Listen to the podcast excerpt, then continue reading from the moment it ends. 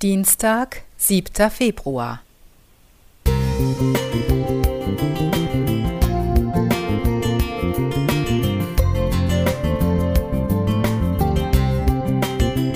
Ein kleiner Lichtblick für den Tag.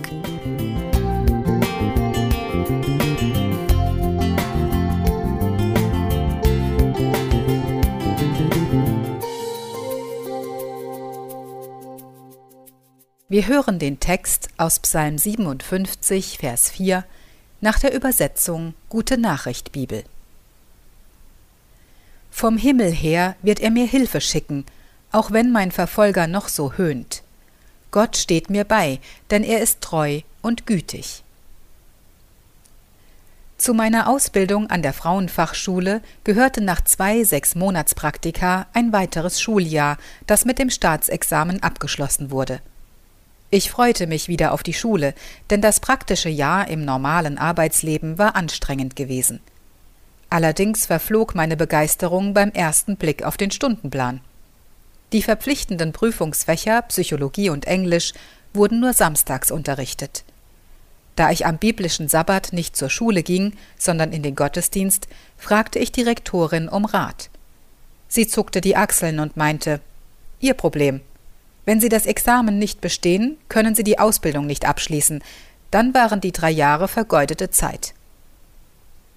Mit der Psychologiedozentin konnte ich mich einigen, aber dann stand ich mit klopfendem Herzen vor Herrn R., dem Englischlehrer. Er grinste und sagte Sie wissen schon, wie ich unterrichte. Ich benutze kein schriftliches Material.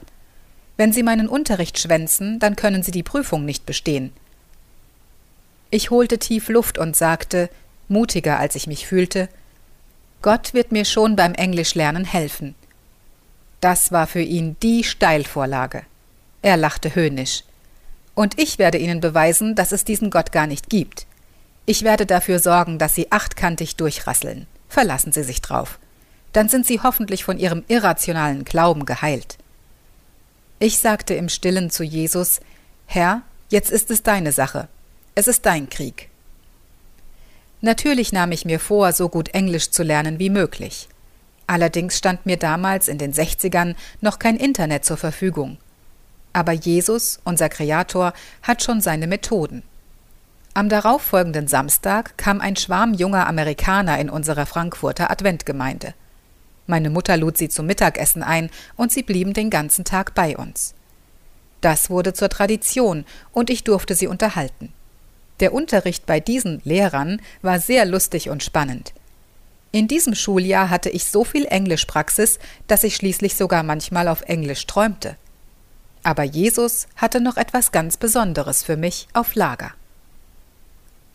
Fortsetzung folgt. Silvia Renz